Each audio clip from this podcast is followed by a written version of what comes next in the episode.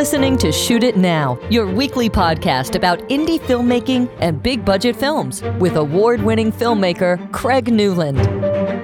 And welcome to another Shoot It Now podcast. I'm joined by a writer, director, and actor, and probably everything else in between because this person has managed to pull off a micro budget feature film single handedly and all shot on an iPhone. And if you've been thinking about your own film script and just how hard it is to get it turned into a film, then this episode is tailor made for you. Jennifer Zhang, welcome to Shoot It Now. I'm very happy to be here. Very shocked and happy to be here. well, great to have you on. And you are the first filmmaker on Shoot It Now to come from a micro budget iPhone shot featured film. And I want to start there because so many short films have been shot on iPhones, but yours is a feature film, which increases the amount of time and effort. So, how much of a consideration was that for you? It wasn't too much of a consideration, only in that we all found ourselves with infinite time last year, prompted by the start of the COVID lockdown. And it was pretty much at the very, very beginning. And I had a few projects that got put on hold, like everybody in Hollywood, because of you know the state of things. And, and it was really tough when you had funding just ready to go and suddenly you know pumping the brakes on it so when it came to like whether or not I was going to make a short film or a feature film, it just seemed like uh, by my best estimates, I was probably going to be locked in my apartment for at least a month. And then I thought, I think I can make a feature film and I think I can make it in a month. So I wrote a feature script uh, set entirely in the one location, which was my apartment, and all the props and everything in the premise were all things I already had at my disposal around me, so I didn't have to make any purchases. And at that point, you know, there was really no excuse not to do it. I mean, what else was I doing with my time and effort? It ended up being more than a one month effort. It turned into, you know, a three month effort with an additional month for post. So I was I was off by a little bit, but a feature film came out the other end of it. So how long, Jennifer, did it take you to write the script? My background is I, I'm an instructor with Save the Cat, which is a set of screenwriting principles that have kind of become like you know a mainstay in Hollywood and, and throughout the studio system and stuff. So in a way, I'm a very fast writer, and I know that sounds like a brag, but it's mainly just because it's I've had to structure people's stories or help them structure stories and structure my own stories at a rapid pace. My mentor Blake Snyder, who you know wrote Save the Cat, where he used to write a screenplay, a full feature in two weeks. Mm-hmm. So that ended up being the goal for me was I have to get to the point in my career where from the moment I'm given like a premise for a screenplay, I should be able to pump out a first draft within two weeks. And so I've held myself to that. So this particular script, it's a 75 page script. Um, and I think I wrote it in four days. You know, a lot of that was driven by anxiety over the situation, right? Like, I think when I feel uh, like a lot of writers, when you feel something intensely, you write better.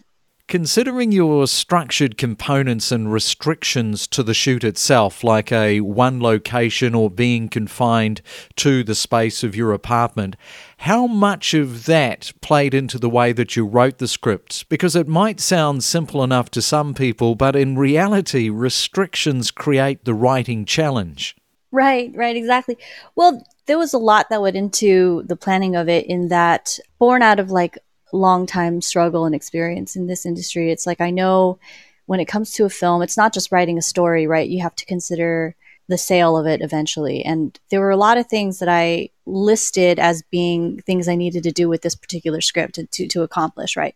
The one location thing, very restrictive. But if you look at some of the unofficial rules, right? Like in the first 10 minutes, you want to have either violence or sex or animals that's what that's what gets people interested or hooked in a very primal way right from the start. So I was like, okay, in the first few you know in the first few minutes i need to make it seem like there's going to be violence or there's going to be like at least partial nudity which ended up not being you know. Well i never saw any nudity. I think you're just teasing people aren't you? I am, and now we've totally oh now we've totally blown my cover. Uh, but there are I also have three pet rabbits who feature very prominently in the script. So right there, I was like, okay, I got to incorporate the promise of nudity, violence, and like adorable animals, I got to right to the limitations of my space. Right, I only have a living room, a bedroom, and a, a and a bathroom. So I'm like, interesting stuff needs to happen in each one of those spaces. They have to each serve a very clear function, and they each have to symbolize something in this character's uh, struggle. And then I had to write to what props, what interesting props I had in the space, like what actually in an apartment poses danger. So as you can see, a lot of restrictions. But when you're, um, you know, a lot of these film festivals out there, these 72 hour film festivals do exactly this, which is issue you like guardrails or challenges, like incorporate a rubber chicken and like this quote in mm-hmm. your final product, right? And and what you find is when you have those restrictions, it actually ends up inspiring creativity because you're trying to form an interesting story around things that seem kind of non sequitur. So that's kind of the state of mind I found myself in when I was trying to create this script. It became partially a a script, like a story, but partially a challenge, like a, a puzzle that I had to figure out, right? The puzzle was how do you make an interesting, well paced, dramatic narrative that's feature length in one location? And it kind of just became this irresistible challenge to me. And I had nothing better to do, you know? but that's, that was kind of the, the blessing and the curse of COVID lockdown. And the other thing that you restricted yourself to was not outsourcing any of the equipment, the props, the lights, etc. In other words, what you had in your apartment was what you had to work with. Exactly. And I and I could have purchased things, but I, you know, it just seemed at the time more interesting to me to make do with what I had. So in scenes where I had blood, I had to go through my fridge and, and see what I could right. mix up that might look like fake blood. It was it was that kind of challenge. And the thing is, had I known that this project was going to take off the way it has and get as much attention as it has been getting, I definitely would have just bought some freaking fake fake blood. you know, I would have I would have made things a little bit you know a little easier for myself and, and more realistic uh, for screen. But but at the time, I saw it as a passion project and personal challenge. And the film itself is not a lockdown movie, but rather something else by cleverly working around the whole lockdown fatigue had it been set in our current world.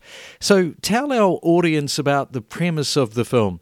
Sure. So the premise of the film is that there is a woman who's a notorious criminal. She was a hacker in a former life. And because of the damage that she did to society with, you know, which she committed, um, she's under house arrest and the authorities have made it so that she doesn't have access to the internet in any open way right she has access to one person which is her boyfriend um, that she can communicate with uh, for a limited amount of time every day and her whole world is centered around her apartment and just trying to get through her mundane day to the evening when she could talk to her boyfriend. It's the one thing that kind of keeps her going through her house arrest. But he starts acting strange and he starts being erratic. And at a certain point, he has some very dark and perverse requests of her. And so the thing is, she needs to unravel the mystery of why all this is happening to her while stuck in her apartment. Um, things get kind of bizarre. So that's that's the premise. And the, the thing about it is, you know, initially it, it didn't even occur to me to do a lockdown movie about COVID lockdown. And the main reason why that was so was I have a lot of filmmaker friends, and on social media, I could see that a lot of them were at least kicking around the idea of doing a COVID based short film to kind of document their experiences, right? But what we went through was so unique worldwide, right? Because I feel like when you watch movies, it's either to relate to what's going on or to escape what's going on. And in this particular case, we were all going through the same hell at the same time. And my my guess was that after the initial first two weeks of consuming like COVID based or pandemic based content, people were not going to be interested in witnessing other people's pain when they themselves were stuck in the same pain. Like everyone's story is going to be more interesting to themselves than someone else's story in the same, you know, uh, going through the same ordeal. So that was kind of what I was banking on as something that would make my project stand out. I'm lucky in that that ended up being an accurate prediction because I've since talked to a lot of festival organizers where my film was accepted. They've candidly told me they got really tired of seeing film submissions from people that were COVID based. It ended up being that everyone kind of had the same idea. And I get it, you know, like artists like to reflect their truth on film and, and all that. But at the end of the day, the festivals were inundated with a glut of a lot of the same kind of story. So, so that's kind of what I thought would make Charon stand out. I was lucky. That's that is what made it stand out, I guess. Steven Soderbergh made an iPhone feature in 2018 called Unsane with Claire Foy from The Crown as his lead, and it was shot on an iPhone 7 Plus. The film was made for around, I think, $1.2 million, and Soderbergh then went on to make the Netflix film High Flying Bird on an iPhone 8, the same as yours. Did you take any of those behind the scenes information from those two films into consideration before shooting yours? I didn't. You know? I actually I had actually only ever watched one film that I think was shot on a phone and it was Tangerine. I definitely will have to ask everyone to pardon my ignorance is I didn't even realize that it's become a movement to shoot films on mobile filmmaking as a whole movement that's happening. And it makes total sense, but I guess I didn't realize that there was a whole community that had formed around it and people in the industry who are really focused on this particular thing. And Soderbergh, of course, you know, is is like the it's the the bar currently. So I hadn't watched I hadn't watched those films. I probably should have. To be honest, like the Charon was was really an impulsive decision of mine. I I barely did any research into other projects that it might be like. I you know when I when I called it vomit at the beginning, you know, India, I'm like I say that with affection, you know, when I wrote the script as if it were vomit just kind of came out of me. That's kind of my approach to the the whole film was as soon as I wrote the script, I just started shooting it. And then when I started shooting it, it was my focus of every single day. I'd wake up and then I would, I had broken up the script in terms of the scenes I wanted to shoot um, that day. And I treated every day like a shoot day that I had to make.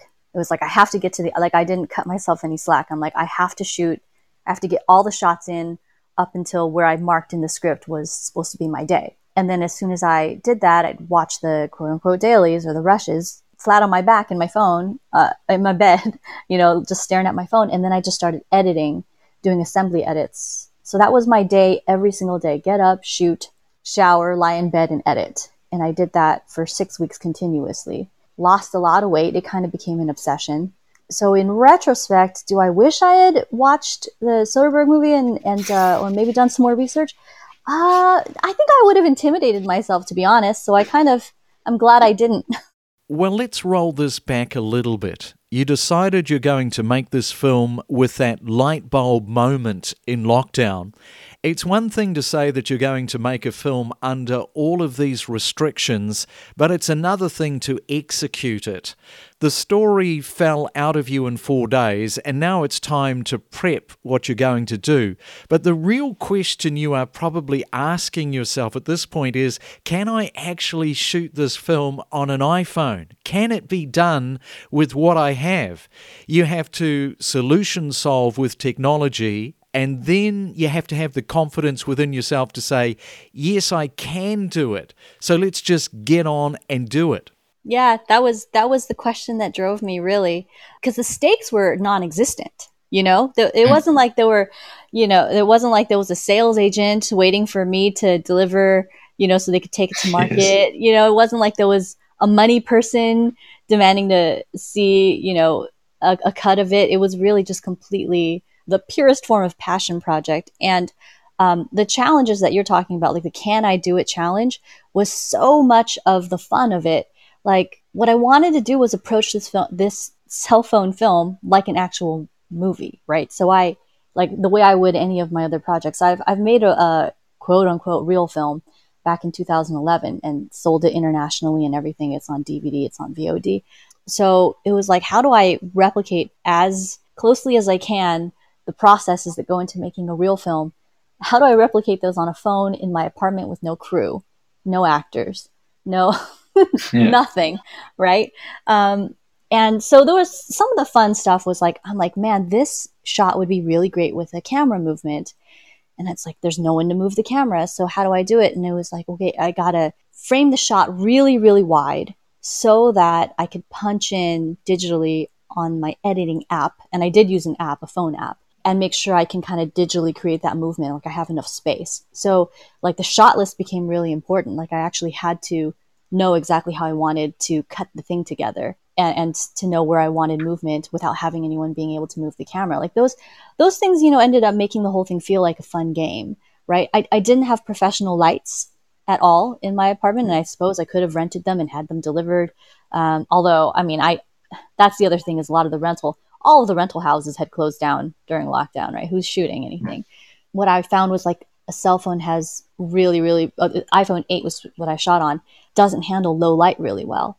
And so a lot of the shots that I had just ended up being very grainy and ended up being part of the look of the film. But there were certain scenes where I knew that certain details had to be picked up, but they had to look like they were in the dark. So, how do I light something like that? And what I came up with was, for example, I used my laptop screen because I didn't have gels and I didn't right. have proper lights. I would download the color blue. I would just download blue and then make my full screen blue and crank the brightness up on my laptop and then put it where I needed hmm. to, it to be. And voila, I have like the equivalent of a, you know, a, a small light source with a blue gel on it. It was a lot of that kind of stuff to make this film happen. And, you know, it was very rewarding. It was more guerrilla than I've ever had to shoot a film in the last, you know, possibly 20 years of my life. And I want to come back to the camera with the way that you set up the positions of the frame. It had this sort of quality of voyeurism to it because we are constantly watching you in the apartment. Was that a deliberate or subconscious thing from your end? I've gotten that feedback quite a lot that the voyeuristic aspect of it is part of the intrigue.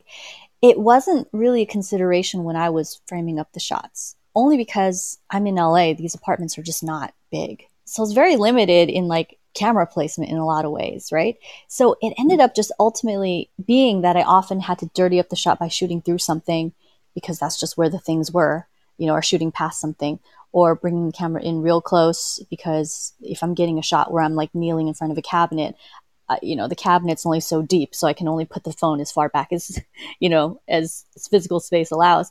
So the space ended up creating uh, the limitations in the space ended up creating the limitations of where I could place camera, which ended up creating the aesthetic that you're talking about. It's another one of those really happy surprises. Jennifer, the way that you acted in your film, for me watching, it looked like this would be one hell of an acting lesson for an actor. For example, when you set up a frame, you have to work out the beats within the frame. So, if an actor has the camera on them and they're delivering a piece of dialogue, yes, they can say the words in a static way that is the end of the scene, which over a period and duration of something like this, over a feature, it can become pretty boring. But you gave this a lot of thought as to how you could extend a scene or a moment within a frame by movement, by some of the gestures that you made, the pausations, which made it far more interesting to watch. So, talk about that, especially when you first started, because no doubt it's something that you became better at as time went along. Yes, and I'm, I'm actually so flattered and, and like honored that you noticed all that and that you're the first person I've ever talked to to acknowledge the thought that went into the having to act and shoot it at the same time, honestly. So that, that question I really appreciate. Like knowing that I, I had to match frame and match cut and stuff when I was editing, the acting challenge was really like you know, do the performance, but also make sure that a certain movement happened at exactly the same time every time I did dialogue, knowing I had to cut it with the next shot and that I'm not a great editor, but I, so I definitely had to make things easy for myself with that kind of forethought.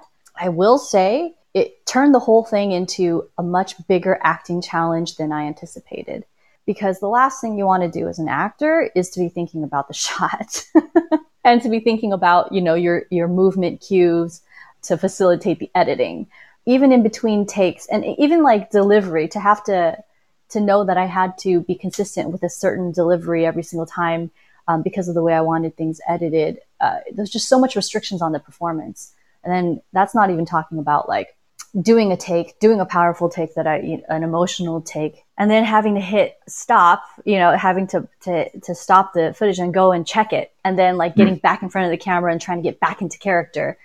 that whiplash just ended up being exhausting. The acting should have been the fun part. One thing that we've discussed a lot on the podcast about is long takes, a awana, extending a scene as much as possible so there is continuity for the actor it tends to play more often than not so much more authentic for a scene if you're able to do that. But you didn't have that luxury because no one was at the end of the camera saying action. So it was all really down to you to turn on and off that performance, which isn't a normal situation. And it's also an added piece of stress. Yes, it was to, to have to constantly interrupt myself and to activate another part of my brain to like you know, check the shot and see if it accomplished what I wanted to. And even to, you know, and the other damaging thing, you never want an actor to be able to see how they did, right? They start they start making adjustments to their performance. And in this case, I had to constantly be watching what I just did because I'm checking the frame. Yeah, that's because you've got your director's hat on. You are setting up the camera in your apartment, but then you have to step into the frame and suddenly switch to actor mode. And that's a real break in roles and in some ways can kick you out of your own performance because of the two things that you're doing, director and actor. So, how challenging was that for you? Exactly. It, and it was a, oh, it was so much, it was so much worse of a challenge than I thought it would be. Cause there were, there were days that I would do the performance, hate it, get back behind the camera to see what I did, not like what I did, make an adjustment after I framed it up again, went in front of the camera, and then the adjustment would make it worse. It's that thing is when you're, when you're no longer acting natural and you're acting in a technical way because of what you just saw, it would be that every subsequent take would get worse and worse and worse. And because I was trying to treat it like a real production where I have to make my day, uh, which was really a self-imposed, uh, a self-imposed thing. It would still none- nonetheless made me feel like I was failing. So I went through so many weird emotions making this as if the stakes were high. And I know you know, early I said there were no stakes. It just the longer the project went on, the more the the stakes felt like they were there because I had captured so much more of the movie. So it got pretty intense. Just me in my apartment, stressing myself out for no reason, beating myself up emotionally, criticizing myself, losing weight. It was horrible. But you have to have a schedule, right? Because the schedule is the discipline that you put upon yourself to get the film made. Precisely. Uh, I've been part of like friends projects, you know, out in LA. Everybody everybody's always shooting something. And I've been part of friends projects where they take like two years just sporadically shooting on weekends, you know, and, and it's a disaster. You really can't treat filmmaking like that if you want to be serious about it. So and I want to talk about the antagonist in your film, Eric, who you record his performance over Skype.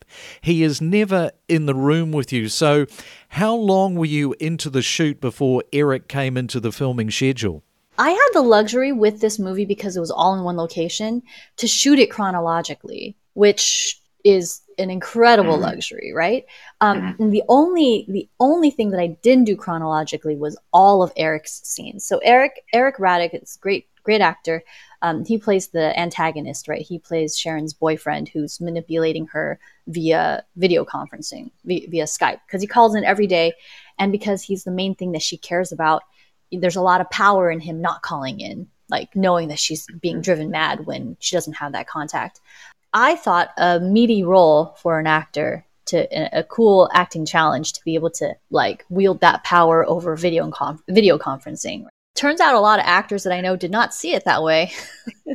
did not see it as a, yeah, did not see it as a project worth doing. Um, but this was, of course, without seeing seeing the script. I think had they, they would have understood a little bit better. So by the time I started shooting it, I realized, you know, I'm not going to be able to schedule this shoot around the availability of an actor because at the time I started shooting it, no one had bitten yet. So my plan at that point was just to book out an actor for a full week at the end of whatever this is and just shoot their every single one of their scenes back to back, like on back to back days.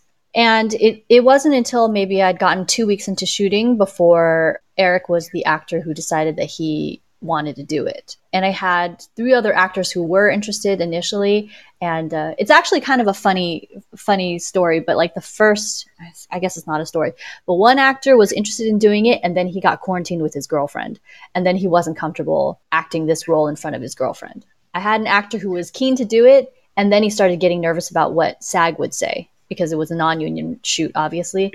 Whereas initially it was like he was so excited to be able to act while everything was on hold. Then reality kicks in, and he's like, "Well, if this ever does anything, then it could, you know, bite him in the ass."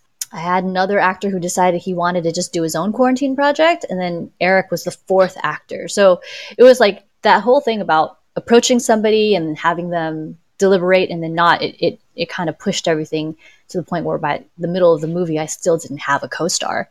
Eric did a great job. Well done, Eric. Yeah, he was he was phenomenal. And the thing is, he was an actor. This is this is the weirdest thing about quarantine was he was an actor that I had met six years ago and never had not like hung out with him or you know seen him in person since then then he does this project with me we end up making this whole movie together and getting really close and being really good friends just through video conferencing right and just like acting this role uh, remotely you know and then a whole year goes by after we finish shooting it before quarantine lifts and we we just marvel constantly it's like we're such good friends now over the experience of making this movie and we haven't seen each other in like at this point like 7 or 8 years bizarre, but I'm so grateful to, for him because he um, he really understood the character and he's very menacing on on screen. And I, I think it was surprising to all of us how you know like a good actor can do that just even over something like a Skype window.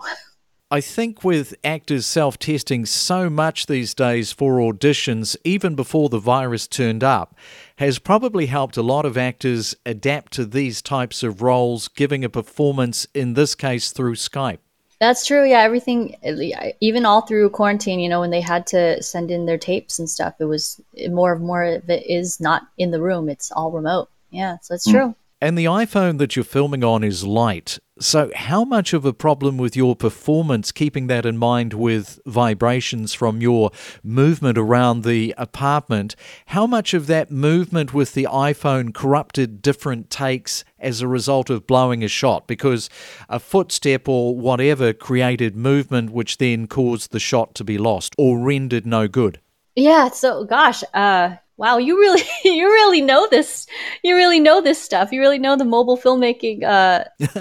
no, I don't at all. In fact, you're the first person I've spoken to about this, but I'm just thinking logically that even a shoot with a larger camera, you have to think about this. But for your shoot, because the iPhone is so light and you probably didn't have any small sandbag to weight the tripod down, the tripod is just sitting there sort of open to all of these problems with movement? Yes. So there were a number of really, really big technical issues with shooting on a light camera, you know, the cell phone camera. One, um, exactly what you're talking about, footsteps would cause the whole thing to shake. Because I didn't have anyone behind the camera, uh, I had to like hit record and step in front of it. Oftentimes it couldn't find focus, doing my whole performance, unbeknownst to me, completely out of focus.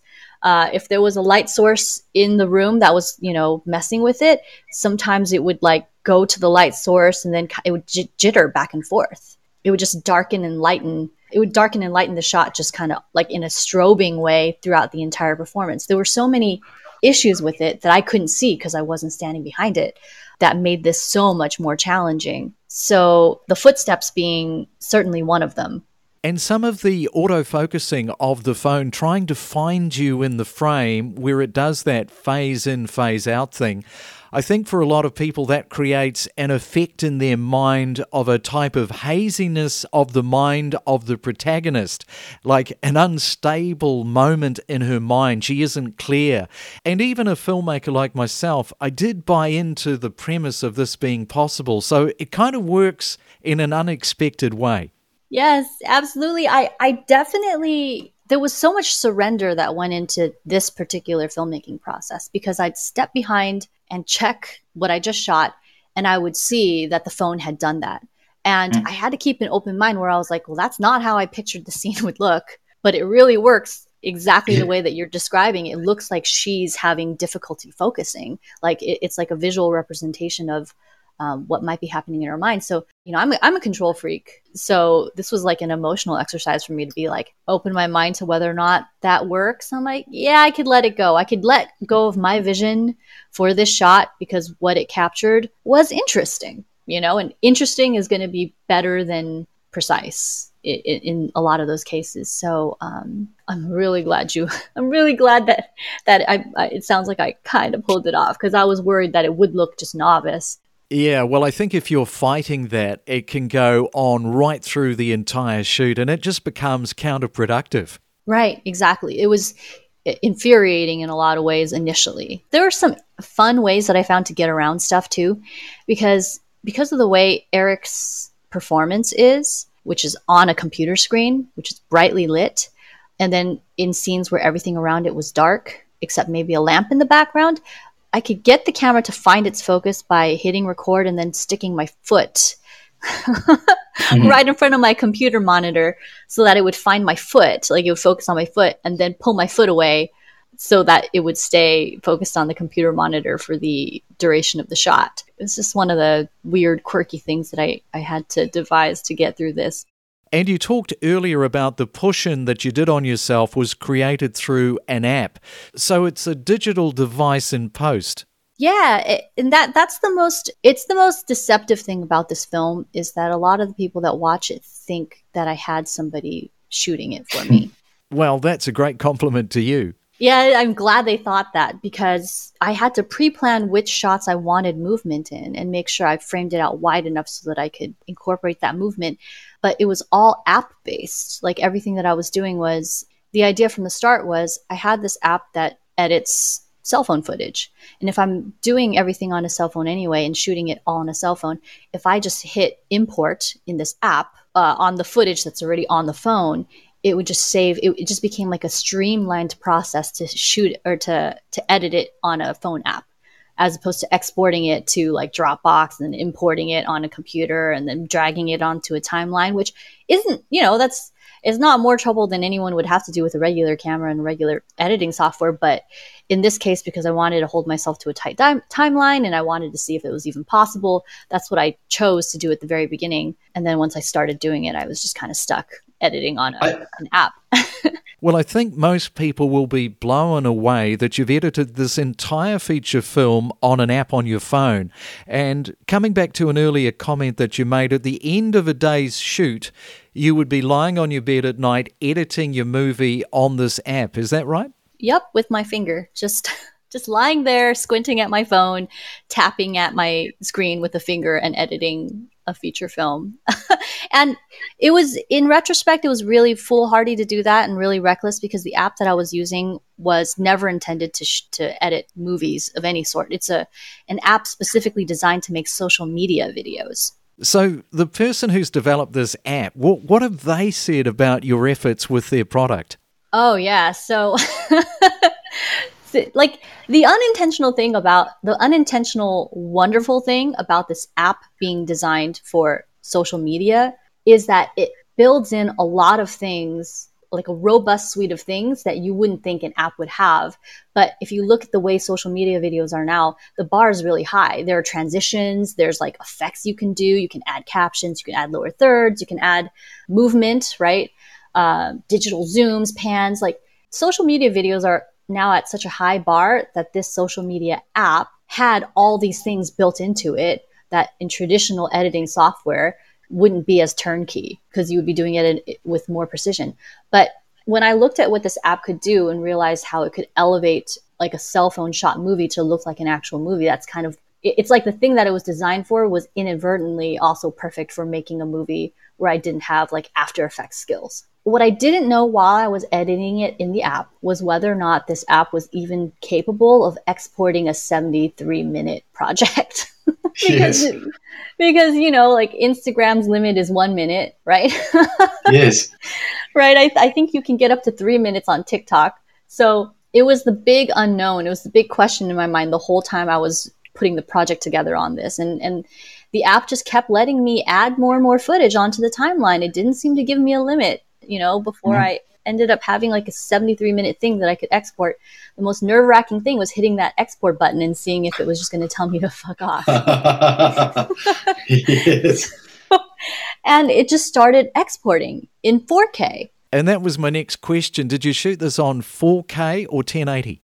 Well, I was able to to export it in 4K, but ultimately, like, it didn't make a difference because of the way, like, some of the low light footage um, looks really grainy. It just ended up making more sense to to export the final project as a 1080. It wasn't going to make it better or worse a- as a 4K project, but um, it did export it as a 4K project initially, which was shocking. And then I would say the first person that got the movie was the app developer. For some reason in my head, I was like, he just needs to see what his app is capable of. Yes. Um, and he watched it same day. By by the evening, he had sent me an email, and Right. the email was like, "This was incredible. I didn't even know that our app could do this." So, talk about the storage files and how you stored all of the data of your film. this was like probably the biggest sacrifice I had to make was I I cleared my entire phone off. Every picture, every saved message, every video, I like emptied my phone. My phone became a movie making machine. It just my entire photo album camera roll was just footage from this movie. And all the additional space and processing power went into editing the movie. So it was just all stored on the phone from from beginning to end.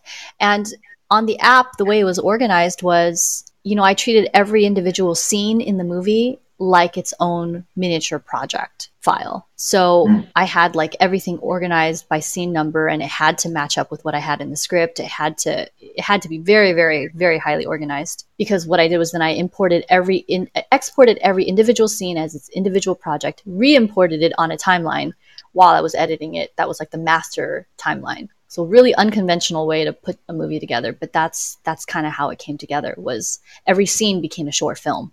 Well, you got there and you completed your film despite the hurdles that you had to overcome. And then all of the good stuff started to happen with film festivals. Tell me what has happened since you completed the film because I think you've won awards for the film now. Is that right? Yeah, I, I owe this to my manager, Larry Robinson. So when I made it and I watched it, I went, this turned out pretty good. And I hope the people on YouTube think so as well. Hmm. I was I was ready just to toss it up on YouTube. For fun, I sent it to my manager and he called me like the instant he stopped, you know, he finished watching it and he, you know, he was like, Stop. He's like, Don't put this on YouTube because I think you did something here. he thought it was festival worthy and I was really skeptical because to me it was you the mindset i had the whole time was it was a fun challenge it was a fun acting challenge it was a fun game i was proud of myself for having gotten to the end of it to have made it as professional as i could i, I felt like it was impressive um, but i didn't think it was festival worthy but he made me enter it in a bunch of festivals and i was shocked at the the number of festivals right off the bat that i got accepted to alongside like traditional movies that were not shot on a phone. And a lot of these festivals didn't know I'd shot it on a phone. It did seem like they didn't care, to be honest, because in some of the festivals where I won, I would message them and say, like, by the way, this was shot on a phone. And the responses I got were like, oh, good for you. right? Like, no one really knew what to do with that information. I guess is is a good thing at the end of the day. But where I got the most attention was there's a a festival that's been running for 10 years called the International Mobile Film Festival. And the organizer of that is a woman named Susy Botello, who has been championing the idea for a decade now that the future of movies, of independent film, was going to be on cell phones. Like Mhm. the, the idea that this becomes a movie making tool that literally everybody has and they're just walking around. And they can tell their story instantly. So she's she's been she's been like a you know the vanguard of that. She's she's like kind of waved that standard for a while and her festival awarded my film best feature. She Wow. started yeah she started promoting it um, because she she went above and beyond when it came to investigating whether or not i had pioneered something. And i feel i feel kind of like embarrassed saying that because in a way i wish i'd been conscious about the fact that i had been pioneering something you know coming off like the full triumphant here which you know mm-hmm. whatever. I'm glad to, to, to apply that label. I was pretty foolish making this whole thing but she started asking around and it turns out that no one had ever edited a feature on a phone before. And it wasn't that when i was doing it i thought i was being edgy. I, I really it was just a matter of like the, the process being streamlined. So word started getting out uh, via Susy that I might have been the first, that I am the first person to have ever edited a feature on a phone in addition to shooting it. And then another festival called the London International, the Smarts London International Film Festival got wind of it and then had me do a bunch of talks through their festival where it was an official selection. Um, it didn't end up winning there, but um, I did end up being the, the main speaker in the feature film category. Great exposure. It was great exposure. And and those those you know uh, in addition to all the other festivals i was getting the official selections in and, and wins in for for the acting and for the you know for the narrative and for this the script.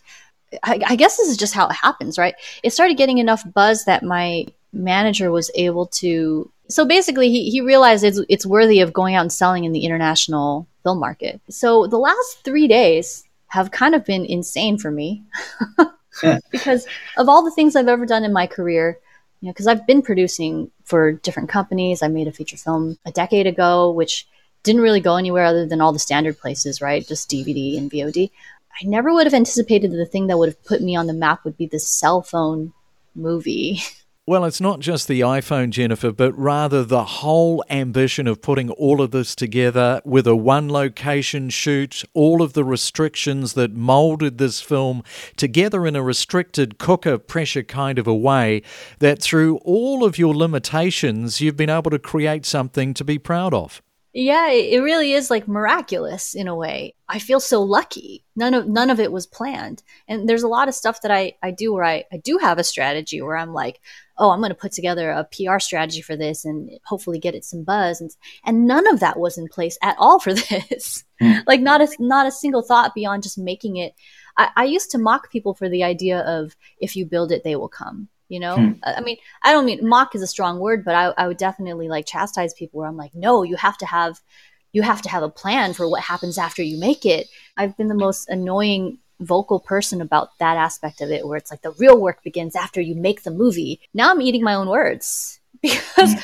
nothing that's happening with it is is anything that i planned um, i'm so i'm so grateful i mean who can predict really what ends up resonating with people but but i appreciate that that you know you you um you're right it isn't just the cell phone aspect i mean if i were if i were to guess like the the i'm hoping what people are picking up on is the passion behind it and the as well as just like the the planning and, and the fact that, that I followed through with it. Obviously, it was a steep learning curve throughout the production. Now, if you had to go back again and do everything all over again, what are some of the things that you would do differently for our indie filmmakers to take advice from?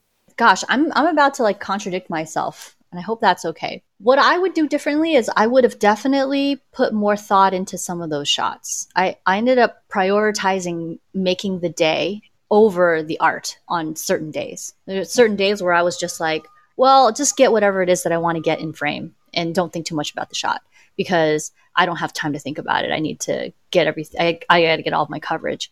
Had I known that it was going to be as big a deal as it is now, and not that it's a huge deal, but it's certainly a much bigger deal than I thought it would be. There are a lot of shots where I was like, shoot, I should have put a little bit more care into that. And had I give it t- gave it 10 more minutes of thought, I would have come up with a better shot for that. But by the flip side of that coin, though, I'm grateful that I didn't put too much thought into it. And mm-hmm. it was like the the the just do it uh, spirit that got me to the end of the project. Uh, I owe a lot of my ability to get to the end of the project to the idea that I was just like, well, I got it in the can and don't think too much of, about it. Just move forward, just progress, get to the next stage, get to the next day, get to the end of the shoot, get to the end of the editing. I think a lot, my, I guess my, the advice that comes off of that is like, people get really, really stymied, especially independent filmmakers or people just starting off, by wanting perfection from the start. And this is true of writers, screenwriters too, where it's like you keep writing the same 10 pages, rewriting them over and over again because they're not perfect, as opposed to prioritizing getting to the end of your script. So I feel like it was like the very thing that I wish I could do over again is also the same thing I'm glad I did the way I did it. Yes, it's a juxtaposition. Who knows how the end result might have been had you attacked this in a different way? Yeah, had I had I gone and watched the whole thing over again and went, God, this looks like these shots look like garbage. I'm just gonna try to reshoot them and re-edit it.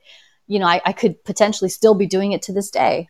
Well, Jennifer Zhang, thank you for shining the light onto film production with an iPhone and lots of practical advice for filmmakers to think about when embarking down the road of making their iPhone films. And thank you for coming on to Shoot It Now. I'm so grateful and so honored you had me. You had me on the show. Thank you for letting me talk about it.